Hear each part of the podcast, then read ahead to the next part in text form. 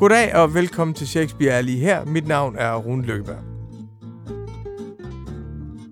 Hvis der er én ting, jeg er blevet overbevist om i de senere år, så er det, at vores teorier om mennesket og vores teorier om magt er for dumme til at forstå den verden, som vi lever i. Vi har lært, at magten kan blive vanvittig, at ledere, som får betroede embeder i højt udviklede, velstående, civiliserede stater, kan opføre sig som om de er fuldstændig sindssyge. Vi har også måttet erkende, at de samfund, vi har bygget op over årtier, kan vise sig at komme op og slås med sig selv. Det betyder, at vi står med to spørgsmål, som vi ikke kan besvare. Det ene er, hvorfor gør mennesket, som det gør? Det andet er, hvad sker der med samfundet, hvis det går i opløsning? Jeg har fundet et sted, hvor det spørgsmål er blevet behandlet på et højere niveau og med en større respekt for kompleksiteten i det. Hvor vi fatter, at man kan ikke forstå magten, hvis ikke man forstår de mennesker, der udøver den. Og man kan ikke forstå mennesker, hvis man ikke forstår den sammenhæng, som de er i, hvor der er magt. Og dette ene sted er i William Shakespeares værk. Psykologi og magt. Det enkelte menneske og samfundet, det hænger altid sammen hos Shakespeare. Jeg ved ikke selv specielt meget om Shakespeare, men jeg vil rigtig gerne lære mere. Derfor har jeg valgt i den her sommer at tale med 10 personer, som har hver især deres eksistentielle forhold til Shakespeare, og jeg har bedt dem om hver især at vælge et stykke af Shakespeare, som de sætter særlig pris på, og som de vil introducere for os. Da jeg gik på, jeg er uddannet fra det, der jo engang hed Statens Teaterskole, øhm, så var vi på sådan en sommerkursus mellem 3. og 4. år. Og jeg var så på sådan et Shakespeare-kursus, og, øhm, og så arbejdede vi på originalsproget. I dag skal vi tale med skuespilleren Birgitte Hjort, og vi skal tale om stykket Coriolanus det var der, sådan, det gik op for mig, tror jeg, netop hvor fysisk det er. For vi havde sådan en øvelse, hvor vi alle sammen sad i en rundkreds, og så læreren læste en monolog fra nu kan jeg ikke huske det, men jeg tror, det var Macbeth op. Og så sagde han, når der er noget, der rammer jer, I behøver ikke forstå det med hovedet, men når der er et eller andet, jeg siger, der rammer jer, så hop op. Pludselig kunne jeg mærke, okay, jeg fattede ikke det ord, du sagde, men, men det gjorde et eller andet ved mig, og så, så hoppede jeg op, ikke? Hun har lige fra hun blev skuespiller været stærkt optaget af, hvad det egentlig var, Shakespeare kunne. Og mens vi ligesom øh, var i gang med det her, der, der gik det op for mig, en grund til, det er så vildt, det er jo netop fordi, det, det overstiger intellektet, og det rammer en fysisk. Altså, øh, han benytter sig også enormt meget af, af lydord, ikke? Altså det der med, at, at ordene lyder som det, de også er. Så både hos spilleren, synes jeg, og så hos publikum, så forplanter det jo den følelse, det, det snakker om øh, fysisk. Det er derfor, det er så vildt. Og hun har spillet et stykke Coriolanus, som er ekstremt relevant det handler nemlig om noget, som det er helt utroligt, at Shakespeare udforskede før vores tid og før de moderne demokratier. Det handler om forholdet mellem folket, som har magt, og regenten, som også vil have magt. Og midt i det hele har Birgitte Hjort stået. Hun har oplevet opsætningen, hun har oplevet arbejdet med det, hun har fået nogle fuldstændigt enestående indsigter i, hvad det er for en type kunst. Det taler vi om i denne samtale. Men Birgitte, hvordan stødte du på Shakespeare første gang? Første gang var, da jeg var et stort barn, sådan noget 13-14 år, tror jeg, var mine forældre i det kongelige og se øh, Hellig Tre Konges Aften. Og det har været Michael Birkær øh, og Ellen Hillingsø øh, og Morten Surballe og, og nogle andre. Øh, og jeg kan huske, øh, det er jo sådan, sådan en forvekslingskomedie, øh, og jeg kan huske en scene med Michael Birkær, og så er det Cecilia Svignash, der er klædt ud som sin egen tvillingebror. Øh, Øh, og hun er forelsket i Orsino, som hun sidder overfor, men han tror, hun er en ung mand. Og han sidder så og, øh, og snakker kammeratligt med hende, og tager hende om skulderen og lægger sin hånd på hendes bryst, og hun er lige ved at dåne, fordi hun er så forelsket i ham. Øh, og det, det, altså, det, det satte sig i mig, jeg kunne mærke det fysisk, øh, og jeg, jeg kan huske, at jeg synes, det var en rigtig, rigtig god forestilling. Ja. Det er sjovt, fordi jeg synes, nogle af de der forvekslingsting, det er der, hvor det godt kan virke lidt gammeldags nogle gange. Der kan jeg godt, ja, jeg synes, der godt kan være lidt distance i det. Jamen, det, ja, sådan har jeg. Jeg kan enormt godt lide dem. Jeg synes, de er sjove. Hvordan stødte du så på Shakespeare anden gang? Hvordan kom du tilbage til Shakespeare? Det gjorde jeg så kvæg min uddannelse. Øhm, da jeg gik på, jeg er uddannet fra det, der jo engang hed Statens Teaterskole, øhm, så var vi på sådan en sommerkursus mellem 3. og 4. år, øh, som var i Italien, og det var med en masse forskellige teaterskolestuderende fra hele verden. Øh, og jeg var så på sådan et Shakespeare-kursus, og, øh, og så arbejdede vi på originalsproget. Og det var der, sådan, det gik op for mig, tror jeg, netop hvor fysisk det er. For vi havde sådan en øvelse, hvor vi alle sammen sad i en rundkreds, og så læreren læste en monolog fra øh, nu kan jeg ikke huske det, men jeg tror, det var Macbeth op. Og så sagde han, når der er noget, der rammer jer, I behøver ikke forstå det med hovedet, men når der er et eller andet, jeg siger, der rammer jer, så hop op. Og det er sådan noget, der kan godt få det til at lyde ret gøjlet. Men, men pludselig kunne jeg mærke, okay, jeg fattede ikke det ord, du sagde, men, men det gjorde et eller andet ved mig, og så, så hoppede jeg op, ikke? Øhm, og mens vi ligesom var i gang med det her, der, der gik det op for mig, en grunden til, det er så vildt, det er jo netop fordi, det, det overstiger intellektet, og det rammer en fysisk. Altså, øh, han benytter sig også enormt meget af, af lydord, ikke? Altså det der med, at, at ordene lyder som det, de også er. Så både hos spilleren, synes jeg, og så hos publikum, så forplanter det jo den følelse, det, det snakker om øh, fysisk. Det er derfor, det er så vildt, synes jeg. Hvad har Shakespeare betydet for dig siden? Oh, altså helt vildt meget. Jeg, mens jeg gik på teaterskolen, så tænkte jeg, det var det, jeg ligesom skulle primært ernære mig på. Ikke ind på det kongelige og spille en masse Shakespeare. Er det rigtigt? Ja, det stod for mig som sådan det absolut lækreste. Det er jo så delikat som skuespiller at sætte tænderne i det her. Ikke? Altså, nogle gange kan jeg godt frygte, at det, det er lidt lækre for os at spille det, end der for folk at se på det. Ikke? Men det er en stor nydelse. Øhm, fordi både sproget er så rigt, og netop det er så, det er så øh, teksten forærer en alt. Altså, der er ikke noget med, at du skal gætte på, hvad de i virkeligheden siger. De siger det, de siger. Øh, og som du også sagde i din indledning, han er så sindssygt vild til at forstå det komplekse psyke, vi har. Og fordi han arbejder så meget med tese, antitese, altså på den ene side, på den anden side, så, så beskriver han jo tvivl, som er sådan en grundlæggende menneskelig øh, tilstand, øh, så eminent, eminent godt. Ikke? Øh, Klasseeksemplet er jo altid hamlet med at være eller ikke. ikke? Skal jeg leve, eller skal jeg dø? Så han har, altså jeg har så spillet ham nogle gange, både på dansk og på engelsk, og hver gang har det bare været en kæmpe fornøjelse. Da du var ung, hvad var så den rolle, du helst ville spille? Hmm, Lady Macbeth, tror jeg, og, øh, og også Viola der fra øh, Helle Kongers Aften, som jeg nævnte før, hende der forklæder sig som sin egen øh, øh, tvillingebror. Ikke? Øhm. Når man som skuespiller skal spille de her roller, som der er folk, der har fortolket i 100 år, og også folk, der er rigtig, rigtig dygtige, hvordan gør du, altså ser du på, hvordan andre har gjort det? Sidder du og studerer andre, eller går du ind i teksten for dig selv? Hvad er din metode i forhold til det? Øh, jeg, jeg tager udgangspunkt i teksten, og det kommer selvfølgelig også an på, hvordan den instruktør, man arbejder med, arbejder. Men, men, men jeg, jeg har ikke kigget på nogen. Jo, jeg tror, at da jeg skulle lave Coriolanus, der så jeg filmen, fordi Ray Fiennes har lavet en film nogle år før. Og så så jeg den, men, men jeg har ikke tænkt sådan, åh, oh, den stjæler jeg. Øh, man kan sagtens lade sig inspirere af andre, men, men, øh, men jeg tror, når man kommer til øvelokalet, så, så tager man udgangspunkt i teksten og den dynamik, der er mellem de spillere, man nu er sammen med her. Ikke? Øh. Og, øh, og så, øh, ja, som jeg sagde før, teksten forærer jo en så meget. Øh, da Shakespeare skrev det, der var der jo ikke noget rigtig scenografi. Der er jo den her bare scene, og derfor fortæller folk og karakterer også altid, nu er vi her, og nu er vi her, og se, der kommer den, og sådan noget. Ikke? Øhm, så det fordrer jo, øh, at folk bruger deres fantasi, og publikum bruger deres fantasi. Men, men det betyder også, at der er så mange gaver til, til skuespilleren, der er så meget information i teksten. Øh, der er jo også den måde, han bruger...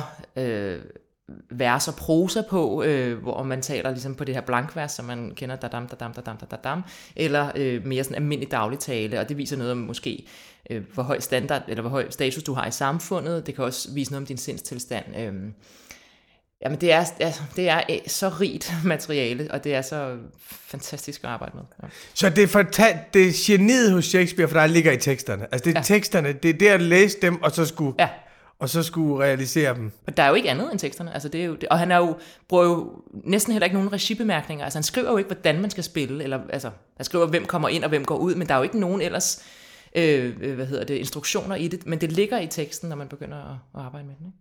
Er det sådan, øh, når man er, når man er kvinde, at man tænker bare over mand, fordi der er alligevel flere store manderoller hos Shakespeare, end, ja, ja. End, end, end, end der er kvinderoller? Helt klart. Og der har også været sådan et, et, et sådan lidt en modebølge for, for nylig, hvor man har sat alle de der klassikere, som er omvendt øh, kønstegn, ikke? og en masse, ja. øh, de, faktisk det teater, jeg spillede på i London, har lavet en hel trilogi, hvor de har spillet øh, mange af de store, det sådan mandstunge øh, forestillinger med, øh, med, med kvindeligt øh, cast. Altså det der jo, jamen, jamen sådan er det jo bare, og, og øh, på Shakespeares tid, der var det jo også mænd, der spillede kvinderollerne, øh, der var det de unge drenge, ikke? og den rolle, jeg spillede i London, Øh, vi, vi jokede lidt med, hun, hun, hun siger meget lidt i løbet af, af forestillingen, og hun er kendt som The Gracious Silence. Ja. øh, og jeg, jeg, jeg foreslog, at måske kunne det være, at øh, den skuespiller, der oprindeligt spillede den, havde fået øh, halsbetændelse før premieren, og så har de ligesom strøget hårdt. Øh, men så sagde instruktøren, jeg arbejdede med, at det, det var mere sandsynligt, at det var en ung, ung dreng, og hans stemme nok var gået i overgang. Om det er rigtigt, om der har fundet, øh, fandtes flere, ja. det ved jeg ikke, men, men, men der er i hvert fald øh, den mulighed. Ikke? Jamen, fordi det tænker jeg tit, at det der med, at der er sådan et rigt register af mænd. Ja. Altså, om lidt skal vi tale om øhm, Coriolanus. Og så, ham kan man jo sætte op i forhold til Julius Caesar, og Macbeth, og King Lear, og man kan se de psykologiske variationer, og så mange interessante kvinderoller er der jo. Ja, øhm, der er faktisk, altså, der er, der er enormt mange interessante kvinderoller også. Man kan, eller man kan sige, de kvinder, der omgiver alle de mandlige hovedroller, er jo ikke så indimensionelle, som mange moderne øh, øh, øh ting ville gøre det men Altså, øh, de er også komplekse. Det er rigtigt nok, at, at, at mange af hovedrollerne er, er mænd, og, og man kan sige, at alt sådan nogle krigsforestillinger og, og det store politiske magtspil og sådan noget, det vil jo typisk være befolket af mænd. Ikke? Øh, men jeg synes faktisk, at der er, der er rigeligt af interessante kvinderoller også. Det var han faktisk også rigtig, rigtig god til. Hvad tænker du om, at han... Jeg synes, det er så vildt, at han har levet på en helt anden tid og nogle helt andre omstændigheder, og alligevel så er der sådan nogle... Altså, hvordan fanden kan han have haft adgang til så komplekse ting i vores tilværelse, lige fra kærlighed, jalousi, bedrageri, tvivl, svigt. Altså, hvad, hvad, hvad, hvad tænker du om hele det der repertoire hos ham? Han må have været, have haft en utrolig jagttagelsesevne, ikke? og have været, haft stor forståelse for den menneskelige psyke. Man kan sige, nu i renaissancen, der, der, der var der jo sådan en, en nyfunden interesse for individet og følelser øh, kontra øh, sådan den mørke middelalder. Ikke? Øh, så, så det var også mere sådan moderne, ikke? Men, men han må have haft en helt særlig forståelse for det. Øh, og så også evnen til at beskrive det. Ikke? Øh. Men jeg har bedt dig om at tage et stykke med, og mm. du var overhovedet ikke i tvivl om, hvad for et stykke du ville vælge. Fortæl, hvad det er for et stykke, du har valgt. Coriolanus, øh, som er øh, øh, en af hans seneste stykker, øh, et af de sidste, han skrev, og det er sådan en del af en øh, trilogi om det tidlige Rom, øh, og man kan sige, det handler om demokratiets fødsel. Så det, det foregår i Rom, øh, og øh, det handler om en brilliant herrefører, en militærmand, øh, som fordi han er dygtig til at slås, også bliver, kommer ind i politik, for det var det, man gjorde dengang. Øh, så, øh, så sådan, øh, de adelige øh, øhm, og de andre politikere vil gerne have, at han stiller op som konsul, men han har det problem, at han foragter folket. Altså han synes, folk er dumme. Øh, og man kan sige, det, det er sådan lige her, hvor, hvor netop demokratiet grøer, så, så, så der er en, en massiv modstand mod ham i folket, og de begynder at få mere og mere magt. Øh, og han kan, ikke, han kan ikke lyve. Han kan ikke sige, han kan ikke være en, en politisk pleaser og sige noget, de bare gerne vil høre. Vel? Han evner det ikke. Så han holder mange taler, hvor han siger, men der er ingen grund til, at folket skal have magt, for folk er dumme, de træffer dumme valg. Lad os, de få udvalgte, sidde på magten. Ikke? Øh, så han er altså fascist, basically. Ikke? Øh, og fordi han er så arrogant, så bliver det hans downfall, og han bliver først udvist af sin egen by. Så slutter han sig til sin dødsfjende og går mod Rom, men i sidste øjeblik bliver han så af sin mor, primært og også sin kone, som jeg spillede, talt fra og invaderer Rom, øh, og bliver så slået ihjel af sin gamle dødsfjende. Ikke? Jeg er så glad for, at du har taget det stykke med. På en eller anden måde, og det er jo lidt noget vrøvl at sige, men det, er, det forekommer lidt, at det er det mest aktuelle i den forstand, at der er sådan nogle problematikker mellem ærlighed, demokrati, hvad er det for nogle ledere, vi har, som, som, øh, som er virkelig sat på spidsen. Det er også et farligt stykke. Det var jo forbudt i, i øh, Tyskland mm. i en periode, fordi ja. det blev regnet for nazistisk. Ja. Nej, fordi det blev regnet for militant, tror jeg, i Frankrig, fordi det var fascistisk. Øh, kan du godt forstå, hvorfor det var regnet for sådan et farligt stykke, som man forbød? Mm, jeg tror, jeg, jeg mangler alligevel sådan forståelse for, hvorfor, det kan, hvorfor det, noget på skrift kan være farligt nok til at forbyde, ikke? sådan ja. helt grundlæggende. Men, men jeg ved sgu ikke, om jeg rigtig kan forstå det, for jeg synes jo, den viser begge sider. Jeg synes jo faktisk, at det, det, det er jo ikke et forsvar for fascisme. Øh. Slet ikke. Nej. Hvordan kom du selv til at spille det? Det var, fordi jeg havde været med i Borgen, og den var blevet et stort hit øh, i England, især blandt sådan kultureliten. Så det vil sige instruktørens for forestilling, som også var kunstnerisk leder på teateret, og hendes casting director var store Borgen-fans. Og jeg havde så fået en engelsk agent lige kort for inden, og havde sagt til dem, at jeg kunne godt tænke mig at spille teater, hvis det kan lade sig gøre. Så jeg holdt et møde med den der casting director, og han kunne godt lide mig, og så havde de den her øh, beskedne rolle, ja. øh, som The Gracious Silence, hvor de synes, at det kunne da være sjovt, hvis det var mig. Øh, så det var simpelthen derfor. Og hvordan fungerer det så praktisk? Så tager du til England og spiller? Ja. Og hvordan var det? Jamen, det var det må være en drøm. Ja, det var så vildt. Altså, og, og man kan sige, det, det er jo sådan det ypperste for, for rigtig mange skuespillere, og så spille på engelsk, det, jeg troede jo ikke, at det kunne lade sig gøre. Vel? Så det var, det var rigtig, rigtig, rigtig, rigtig sjovt, og også sådan skræmmende, fordi jeg var den eneste, der ikke var englænder, og, og, og øh, Shakespeare er jo også en nationalskat, de tager det jo ret alvorligt derovre, ikke? Øh, så jeg var også sådan, du ved, man skal stå tidligt op, jeg skulle både, de sagde, det gør ikke noget, hvis du har det accent, altså det kan vi godt leve med, for det foregår i Rom, og hvem siger, du ved, hvordan de lød.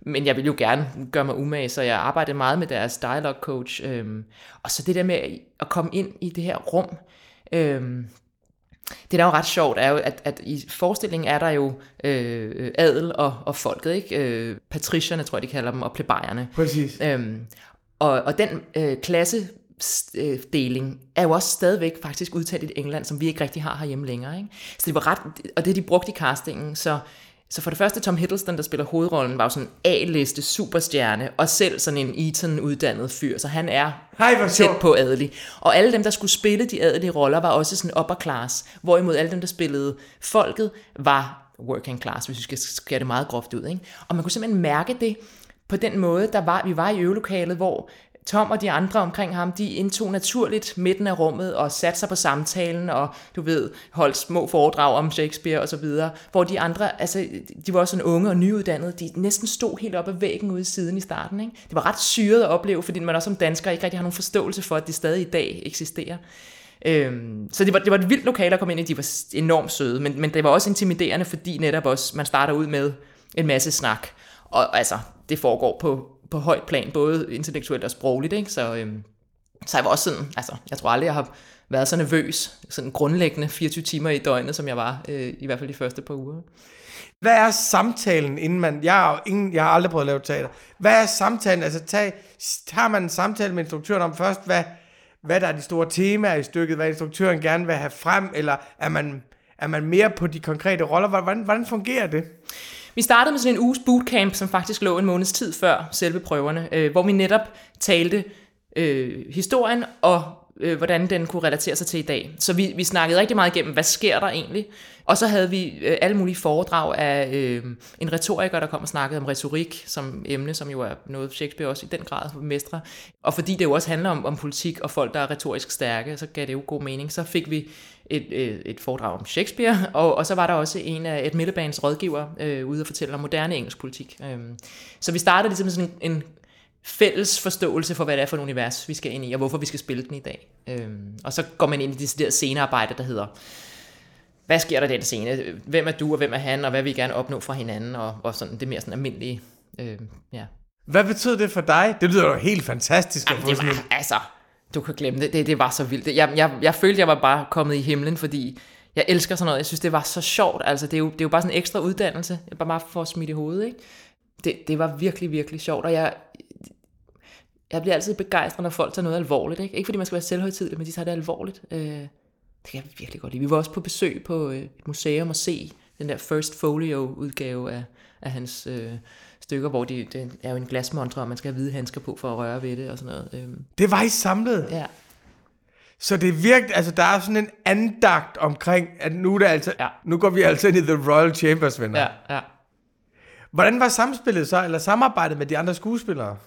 Jeg husker det som virkelig lykkeligt, altså øhm, især med instruktøren, som, som jeg virkelig kom godt ud af det med, og, øh, og man kan sige, hvor jeg havde måske været rimelig sådan øh, nervøs og en lille smule usikker, når vi bare sad og snakkede, så da vi kom på gulvet, kunne jeg mærke, at det her det kan jeg godt, for de arbejder faktisk på samme måde, som jeg er trænet til, netop at man, man får lov at byde. Man kommer, altså, vi, der er ikke nogen, der siger, at du skal stå der og gå der og gøre sådan her. Vi får lov simpelthen at, at komme med et bud. Øhm, og så synes jeg, det var en sport for mig, fordi rollen er så begrænset, som den er, at se, hvor meget jeg kunne altså, hive til mig af den. Ikke? Ja. Så jeg fik faktisk også skrevet mig selv ind i nogle scener, hvor hun ikke rigtig er med, hvor jeg bare, bare lytter, øh, men hvor jeg synes, det gav mening. Øh. Så det var, det var meget sådan øh, legesygt og, og virkelig sjovt, og jeg, jeg, jeg, jeg følte mig så godt tilpas der.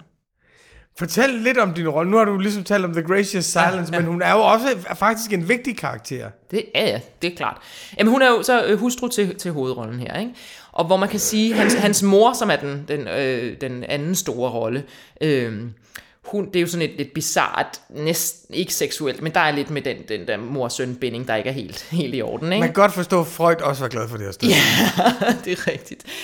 Hun har siden han var lille elsket, at han var øh, krigerisk, ikke? og hun, hun nyder, når han forsår. Hun synes, det er, sådan, det er ligesom at få øh, hedersbevisninger. Ikke?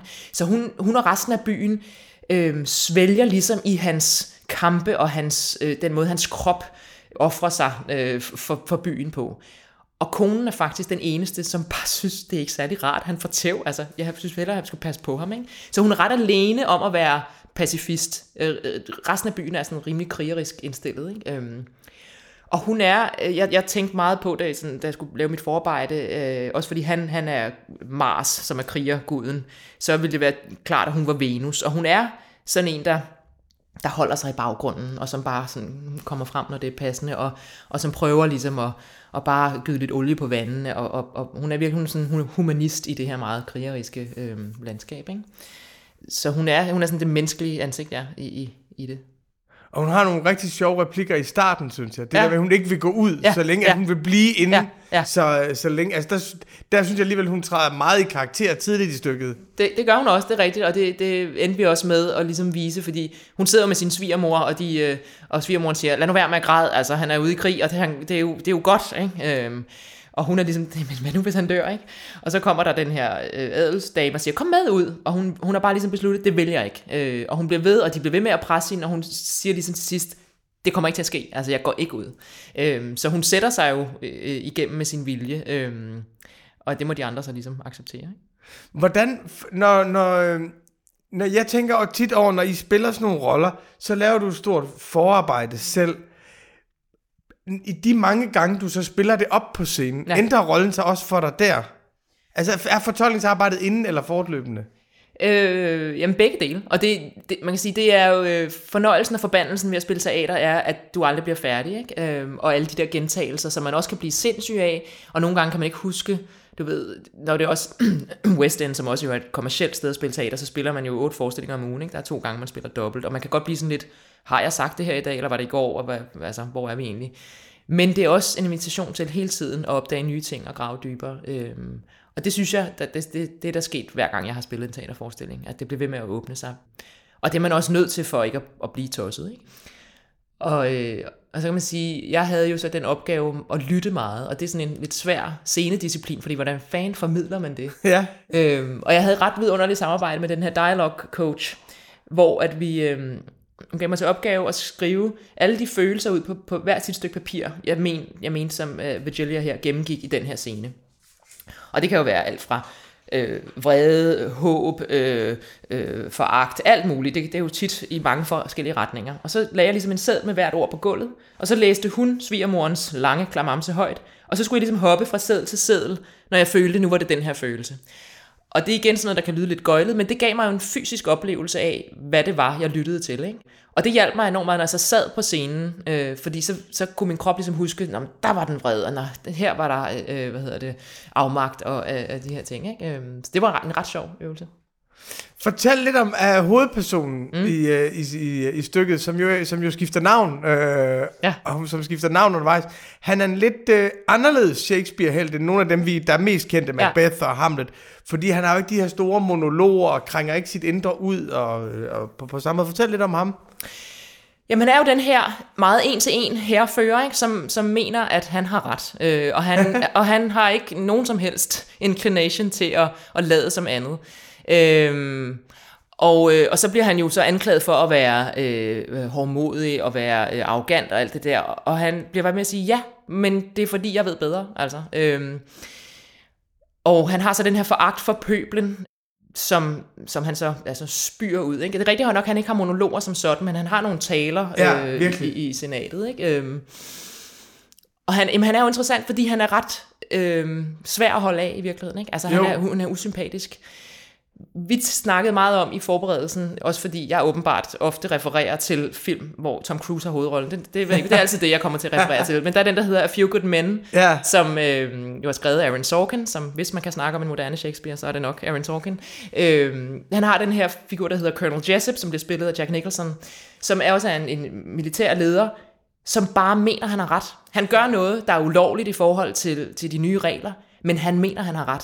Og grund til, den, det er så interessant en skurk, er jo fordi, han forsvarer det jo med, med, altså med alt, hvad han har, for han tror oprigtigt på det. Det er ikke sådan noget med, at han er ond eller led, eller øh, sådan haha ved et eller andet. Altså, det, han tror oprigtigt på det, han gør. Så synes verden så bare noget andet. Ikke? Og det er det samme med Coriolanus. Han er, han er også speciel, fordi han er, jeg synes virkelig, han er en god karakter. Fordi han er så konsekvent, det der med, at han kan ikke lide folk, han vil heller ikke engang have deres bifald. Nej, altså, de, nej, nej. de, de fleste er jo sådan, Jamen, jeg bryder mig ikke om folket, medmindre folket elsker mig, ja. Men han er jo konsekvent på den måde. Altså, på den måde synes jeg, han er en, øh, han er, han er en opdagelsesrejse at følge øh, ned, ned igennem stykket.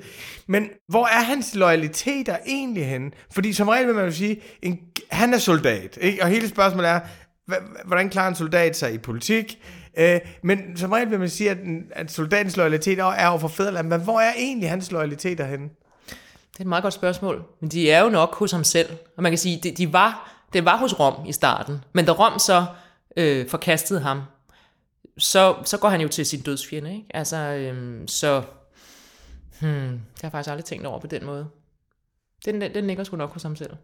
Ja, det, må det, det er næsten sådan kampen for kampens egen skyld, mm. eller sådan noget. Men jeg synes, det sjove er, at han siger jo også nogle meget... Altså, altså nu sidder vi jo ikke her og siger, at vi er imod demokrati. Men, men, men han hans kritik af demokrati er jo virkelig begavet. Ja. Altså, jeg synes ja. virkelig, at... det- Og den måde har du ret i, han har jo nogle rigtig gode taler. Mm. Han er bare ikke den der tvivler som de Nej, andre, nej, hvor man slet åbner op og kigger dybt ind i Nej. sjælen. Altså, han står bare og siger, at øh, skal jeg være ærlig, skal jeg, eller skal jeg være ærlig over for min natur, eller, eller, skal, jeg, eller skal jeg forstille mig? Hvordan, når I spiller det så længe, hvad tænker du, når du så hører du, hvordan, hvordan vokser sådan en kritik på dig? Øhm, jeg vil bare lige sige, det, det er jo først til sidst, at han, Ja. tvivlen kommer ind i, i hans øh, sind. Og, og derfor snakkede vi også om, øh, Coriolanus har tit været spillet af ældre mænd, men der er noget at sige for, at han faktisk er ret ung, fordi det der lidt sort-hvide verdenssyn, han har, Det er er, noget, der tilhører ungdommen. Ikke? Det har jeg aldrig tænkt på, det er sjovt. Ja. Øhm, hvordan det voksede, altså... Det jeg ved er, at Tom, der spillede hovedrollen, han brugte den britiske sladderpresse som sin, dem han tænkte på, når han skældte pøblen ud. Ikke? Ej, hvor sjovt. Ja, fordi det, det er også noget, han selv, altså, og det er jo alle store stjerner, har jo mødt det på et tidspunkt, ikke? Men den der, der hedder, fuck ja, helt ærligt, hvad fanden bilder I jer ind? I skulle prøve selv at komme og stå her i forreste linje, ikke? Altså, så I kan bare sådan set øh, stikke pipen ind. Øh, og man kan sige, at sladderpressen har jo ikke sådan vildt meget med demokrati at gøre, men der er noget, der hedder, hvor gratis er det at stå og råbe og sige alle mulige ting. Øh, men dem, der rent faktisk tager ansvaret, øh, de har jo lidt øh, et andet perspektiv. Ikke? Ja, helt klart. He, altså, jamen, den, det der vrængbillede af folket findes jo. Vi kan jo alle sammen genkende mm. det. Det er jo noget af det, som, øh, altså, det, det er jo noget af det, som er meget overbevisende. Og så er der noget sjovt over, at der er ligesom en villain, som han ikke kan nedlægge, og det er folket. Ja. Hvor- Hvordan var stemningen i salen, når I spillede det? Hvor var publikumssympatier henne? Øh... Altså, det, det var jo sådan en... Det var den, den mest ventede forestilling i hele sæsonen, ikke? Fordi, det rigtigt? Ja, fordi Tom var, altså, nu han, skal, bliver han det sikkert igen lige om lidt, fordi hans, hans nye film får premiere, men, men der, der var han sådan, altså, så absurd hot. Det var jo sådan, at fans fløj ind fra Japan og lå i kø på gaden om natten for at få billetter, ikke? Øhm, og det er et lille teater, der er 250 pladser, så vi var faktisk udsolgt fra starten. Og så er der sådan en, Ej, en er lille procentdel af billetterne, der så bliver sat til salg hver mandag, som så de kunne kæmpe om. Så man kan sige, folk ville os gerne, ikke? Øhm, og, og hvor sympatien lå, det ved jeg sgu ikke, om jeg kan sådan sige andet. Jeg tror, det lykkedes, og, og, at den, den både var hos hans familie, hos mig og hos moren. Måske ikke så meget hos moren, det ved jeg ikke rigtigt. Hun er også en, en hæftig en. Men jeg tror faktisk også, at, at han fik sympatien. Øh, det tror jeg. Hvordan var det at opleve det der, altså, det der, altså, øh, at være sådan en del af den der Shakespeare-offentlighed i England? Altså tit, når vi hører om England, den engelske presse, så er det jo sådan noget sladderpresse, lortepresse og Ja. alt det Tom, Ja. han har stået og forestillet sig i. Men, men var der også noget intellektuelt spændende og sådan ved det? Altså, det var, det var, altså, det var virkelig, virkelig sjovt, fordi det var jo totalt elitært, ikke? Altså, øh, og det, det er sjovt som sådan fuldstændig udefrakommende, og så komme ind og være en del af det. Øh, de andre var jo også sådan nogle gravede, øh, klassiske skuespillere, øh, så der var jo, det er jo sådan highbrow, ikke? Og det, det var selvfølgelig også i, i omtalen øh, af det, men det, jeg havde, jeg følte, jeg var sådan på visit i en, selvfølgelig en, i et andet land, men også lidt i et andet luftlag, end, end jeg normalt ville befinde mig i. Ikke? Øhm, ham der, et midtbanes rådgiver, der var og, og, øh, og fortælle, han sagde, øh, for han var også Born-fan, og så sagde han, at han kunne godt tage mig med, øh, hvis jeg ville med til de der øh, spørgsmål til Prime Minister, der er en gang om ugen, ikke? de der 30 minutter, hvor når man ser det på fjernsyn, så råber de og skriger hele tiden. Ikke? Øh, øh, og så det vil jeg da gerne se, hvordan det er. Øh, og der fandt jeg for det første ud, ud af, at det er kun, når kameraerne er på, at de råber sådan der. Så, så, er det rigtigt? Ja, så opfører det sig normalt ellers. Ikke? Men da mens jeg sad der og bare observerede, så pludselig gik det op for folk i salen, at Katrine Fønsmark fra Borgen var til stede, så det begyndte de sådan at sidde og tweete om, mens alt det her var i gang. Øh, så det blev sådan underligt meta-agtigt, fordi fordi at, at de selvfølgelig var så politisk interesserede, eller det var i lokalet, så havde de også set borgen, og så pludselig var jeg der, og sådan, så det, det var sådan, ja, det var meget sjovt. Hvad, hvad tænker Jeg tænker jo tit, når jeg ser Shakespeare, at det, der er genialt ved det, og faktisk i meget, meget høj grad, det stykke, vi taler om i dag, det er det der med, at, at eksistens og politik bliver sat sammen. Altså, det går op for en, man kan faktisk ikke rigtig forstå politik, hvis man ikke forstår, der er også nogle menneskelige faktorer mm. i det. Men din og min psykologi kan man heller rigtig forstå, hvis man ikke forstår de magtrum, som, mm. vi, som vi også er en del af. Hvordan, hvordan kan man bruge, eller hvordan bruger du selv Shakespeare til at blive klogere på verden på den måde? jeg har ikke tænkt, at jeg bruger ham aktivt. Altså det er ikke sådan, jeg, jeg, jeg går og læser ham, hvis jeg har et problem til daglig. Så nej, jeg, han har sgu nok et svar, vel? Nej. Selvom han sikkert vil have det. Øh, men jeg synes altid, man bliver klogere af at arbejde med hans tekster. Øh, og øh, jeg spillede et vintereventyr for nogle år siden øh, på dansk, øh, som jo handler rigtig meget om, om jalousiens natur. Og det er jo også en følelse, som, mm, som er jo super menneskelig, og som alle på et eller andet tidspunkt stifter bekendtskab med, og her bliver den så ligesom bare undersøgt til bunds. Ikke? Øhm, så jeg synes, man, man altid bliver klogere, men jeg, jeg har ikke tænkt, at jeg går til ham for svar på den måde. Nej, men jeg tænker mere egentlig, at jeg selv går til det, sådan, så det bliver en ramme for den måde, jeg ser ting igennem. Altså, så ser man, altså, man kan næsten ikke høre om tvivlere, uden at tænke på ham. Man kan næsten ikke høre om, altså hvis man har læst Titus Andronicus, er det ligesom det store hævnstykke i, ja. i, i den her verden, så jeg synes, det bliver sådan en ramme omkring ja. det. Og nu efter vi skulle tale om Corleone, så jeg selv læst det igen, så tænkte jeg, det der, jeg har aldrig tænkt på det der før, med at demokrati er det regime, hvor man ikke kan være ærlig. Ja. Altså på den måde tænker ja. jeg, at det kan ja. noget sådan helt... Men det er du fuldstændig ret i. Jeg havde heller ikke tænkt på det der med, at demokrati betyder, at man ikke kan være ærlig. Det er sådan lidt ærgerligt, ikke? Øhm. Men jeg tænker, det er fordi, altså, at han beskæftiger sig med så universelle emner, øh, og gør det så godt og så grundigt, og så, altså, så det er jo, det er jo sådan, øh, det er jo stadig gældende i dag, altså, og der er ikke nogen, der måske har gjort det så præcist som ham. Det er også derfor, han bliver ved med at blive spillet. Øh, det, det, det er ikke bare sådan øh, for hans tid, det er jo ligesom for altid, ikke? Øh. Så tror, jeg tænker ikke, det er mærkeligt, at du godt kan se en ramme. Øh. Man fremhæver jo tit, det hører jeg i hvert fald tit folk fremhæve, det der med, at, at han, folk siger tit, og det har jeg simpelthen ikke forstand nok på teater til at forstå, at han var jo skuespiller først. Ja. Han var jo skuespiller først, og ja. playwright bagefter. Ja. Og folk fremstiller sig som om, at der, der er noget særligt. Kan du, kan du forstå, hvad det er? At, kan du se det med, at han var skuespiller først? Han er i hvert fald utrolig stor forståelse for, for dialog, ikke? Altså for at skrive noget, der øh, nu sagde du i indledningen, at det, det er jo ikke, det er jo folkeligt, eller noget ja, derhen, ikke? og det er det jo også. Og man tror jo også, det er enormt svært at, at, at lære udenad, for eksempel, og det er det faktisk ikke. Altså fordi de der vers, det, det, det er lidt som at lære en sang, eller sådan noget, altså det, det er faktisk utrolig let, fordi er der, er det, ja, der er den musik i det, ikke?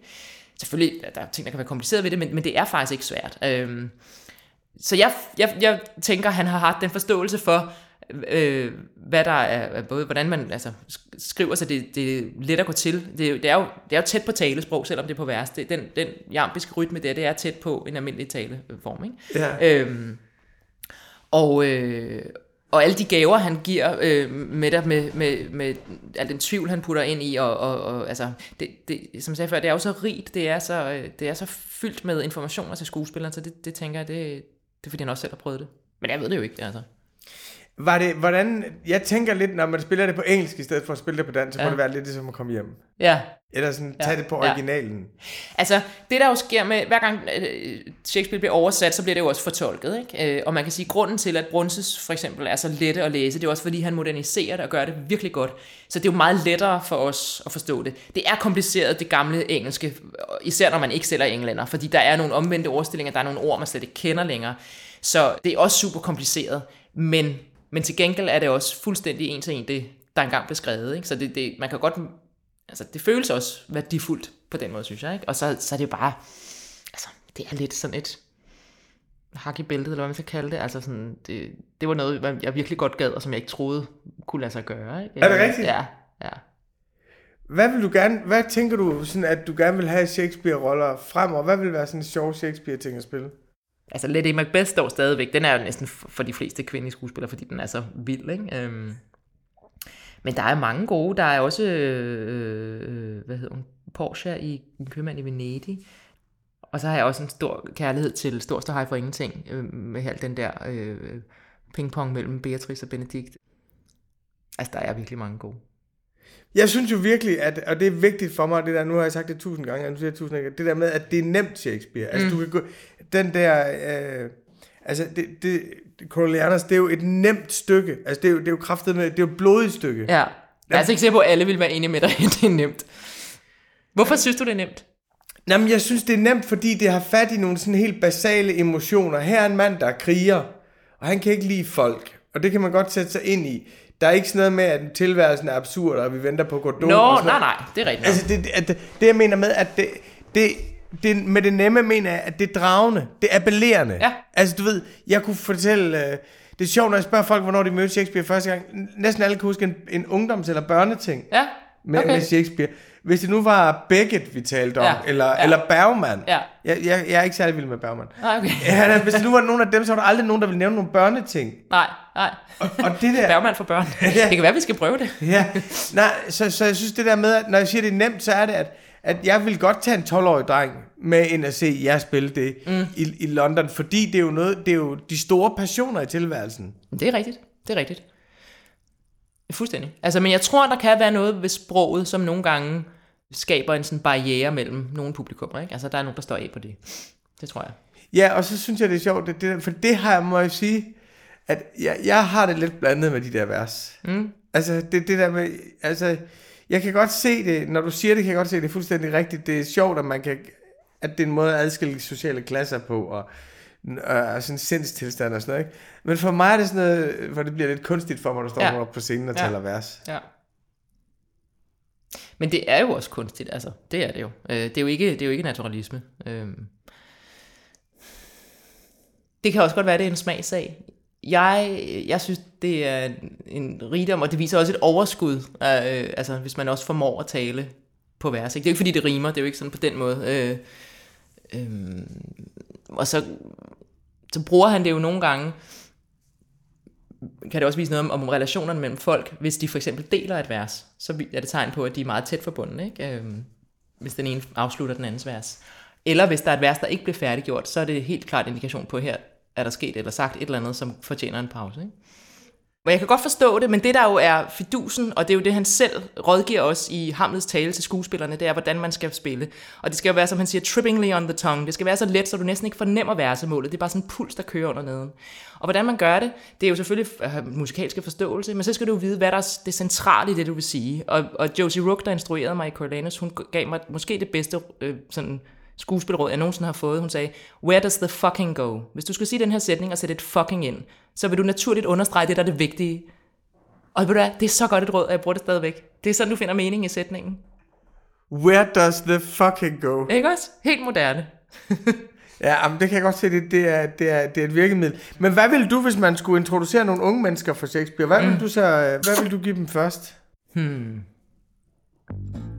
Jeg sidder og tænker på, at jeg selv jo var ret vild med den der Romeo og Julie, som øh, Bas Lerman lavede med Leonardo og Claire Danes, ikke? Øh, den var jo meget, altså, den kunne sgu noget, og det, det vil jeg våge påstå, at den stadig kan i dag, ikke? Øhm, og der er i hvert fald en, en love story, man kan, man kan tage og føle på, ikke? Øhm, at man kan jo se vores forestilling, den er tilgængelig også, fordi vi blev filmet til NT Live. En Er, er den det? Ja. Det går med, at jeg skal sikkert betale for det et eller andet sted, men, men øh, jeg ved i hvert fald under, under øh, pandemien her, der bliver jeg spurgt, om jeg vil være med til at gøre den tilgængelig igen, øh, fordi nu folk jo ikke kunne komme i teateret. Ikke? Så den, vi, vi lavede en performance, der blev filmet, øh, og så streamet live samtidig med, og så er den så også i deres arkiver nu. Ikke? Prøv lige at høre. Det er vores anbefaling. Det er vores anbefaling. Er der, et- jeg har et sidste spørgsmål, Ja. ja. Birgitte. Er der, et særligt, er der, der er jo så mange Shakespeare-citater. Er der nogle Ja. sådan citater, du særlig godt kan lide? Jamen, jeg har en forkærlighed for, det, det er jo faktisk fra øh, øh, Storstad Hej for Ingenting. Da jeg så den også for noget tid siden, på, øh, det var nogle år siden, i Grønnegården, hvor det var Lars Mikkelsen og Tammy Øst, der spillede Beatrice og Benedikt. Og der kan jeg bare huske, det gjorde også et, et sådan fysisk indtryk på mig. han har jo været den her meget modvillige elsker. Han, han vil jo ikke noget med damer, han synes, de er åndssvage, og han skal fandme ikke være en idiot, der er forelsket, og så forelsker han sig jo helt latterligt i hende her. Øh, og fra at have været den her meget stejle karakter, så siger han, jeg vil leve i dit hjerte, dø i dit skød og begraves i dine øjne. Som er sådan, det var, Wow. noget, det var noget af en, en god vending, ikke? Fra Jo. den evige ungkald. Wow, sig lige igen. Jeg vil leve i dit hjerte, dø i dit skød og begraves i dine øjne. Det er flot. Tusind tak for, at du kom, Birgitte. Selv tak, det var en fornøjelse. I næste uge skal jeg tale med bolig- og indrigsminister Kåre Dybvad, og vi skal tale om stykket Hamlet. Tak fordi du lyttede med. Jeg håber, vi høres ved i næste uge.